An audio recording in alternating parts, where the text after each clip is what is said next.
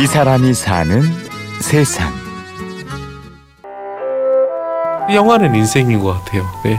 어, 우리 인생도 영화잖아요. 사실 약간 어떤 영화 한 편도 인생의 어떤 한 장이 될 수도 있어요. 되게 많은 것이 기억에 남게 해주고 많은 것이 가르치기도 하고 어, 약간 희망을 적인 어떤 메시지를 줄 수 있다고 이렇게 생각할 수 있을 것 같아요. 인생은 걸어다니는 그림자. 주어진 시간 동안만 무대에 서는 배우. 희곡 맥베스의 한 대목인데요. 그렇게 배우처럼 살아가는 사람이 있습니다. 하림 왜 그래? 하림! 나 못 사는 나라에서 왔어. 그래서 줄 몰라. 영화 반두비로 전주국제영화제에서 대상을 받은 이마붓 씨. 우리 사회의 어그러진 현실을 고발한 이 영화는 바로 자신의 얘기이기도 했습니다. 방글라데시에서 온 이주 노동자 정년 카림 역할을 제가 했고요. 백진이는 한국의 약간 고등학생 민소 역할을 했어요. 벌써 한 7, 8년 됐네요. 네. 그렇죠. 가림 같은 경우에는 한국에 와서 공장에서 일하고 어렵고 약간 이러면서 또 되게 불행을 당하고 야- 이런 상황에서 민소를 만나서 되게 행복한 그런 순간들이 원했어요. 방글라데시에서 태어난 이마붓 씨는 이제 한국인입니다. 저도 한국에 어, 지금 17년째 살고 있고요. 기와에서 한국인인데 근데 지난 17년 동안 어디 나라에서 왔는지 그 질문만 계속 듣다 보니까 그런 관심 있는 것 자체가 고마웠긴 하죠. 고맙긴 하는데 제가 한국인이다 이렇게 얘기하면 많이 많이들 놀래요. 근데 좀 안 놀랐으면 좋겠어요. 너무나 특별하다 이렇게 이렇게까지 또뭐 평가 받고 싶지 않고 그냥 자연스럽게 아 그렇구나 한국에서 오래 살고 그런 거를 좀 받아들였으면 좋겠다 약간 이 생각을 하죠. 11명의 형제 가운데 일곱째인 마법 씨는 산업 연수생으로 한국 땅을 밟았습니다. 처음으로 한국에 뭐 발견하는 게 뭐냐면 보니까 산이 엄청 많잖아요. 그래서 산이 되게 아름답고 방글라데시는 거꾸로 산이 없어요.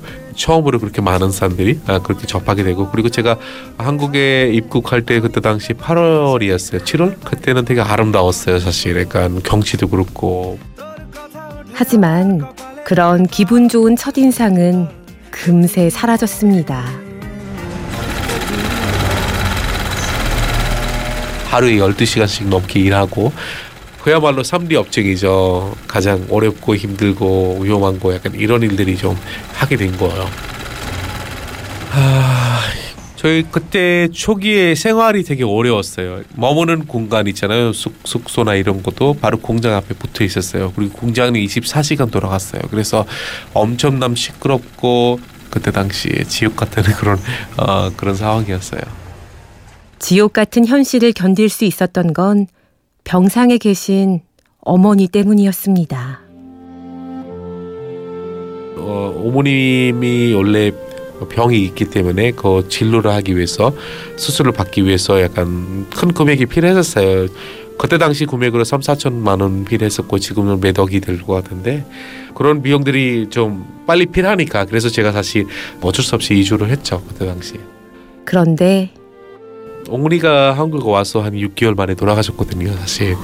아, 어머니가 돌아가서 바로 집에 가고 싶었어요. 하지만 아, 그러지는 못하는 게 들어가는 비용들이 있었어요. 그래서 그런 것도 갚아야 되고 약간 그런 부분들 때문에 좀 그랬어요. 솔직히는 6개월 만에는 떠나고 싶긴 했었어요. 눈앞에 목표도 사라지고 쉽게 귀국하기도 어려웠던 마법 씨는 다른 분야로 눈을 돌렸습니다.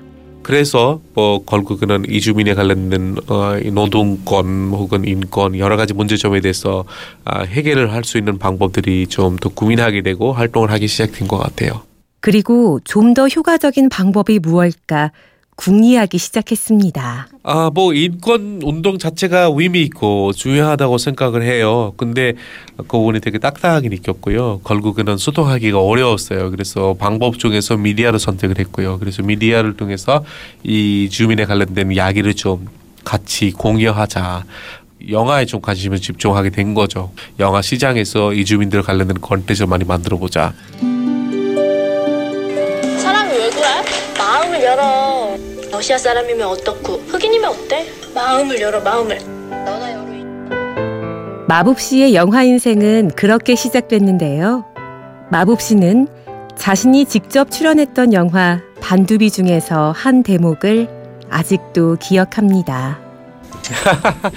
그렇죠. 어, 마음을 열어 대사는 가장 기억에 남는 건 것 같아요. 그래서 어, 참 마음을 열으면 얼마나 평화롭고 막 재밌을까 약간 이런 상상들 해보면 많은 사람들 좀 더 마음을 열고 약간 새롭지만 다르지만 틀린 게 아니라 약간 새로운 거를 경험해 볼 수 있는 그런 기회를 만들어 보자. 다른 거는 틀린 게 아니다. 약간 이런 거를 좀 많이 전하려고 더 많이 노력하고 있어요. 아 예, 많이 기대해 주세요. 이 사람이 사는 세상. 다른 피부색, 다른 혈통의 대한민국 국민 이마법 씨를 만났습니다. 취재 이하나, 연출 이순곤, 내레이션 임현주였습니다.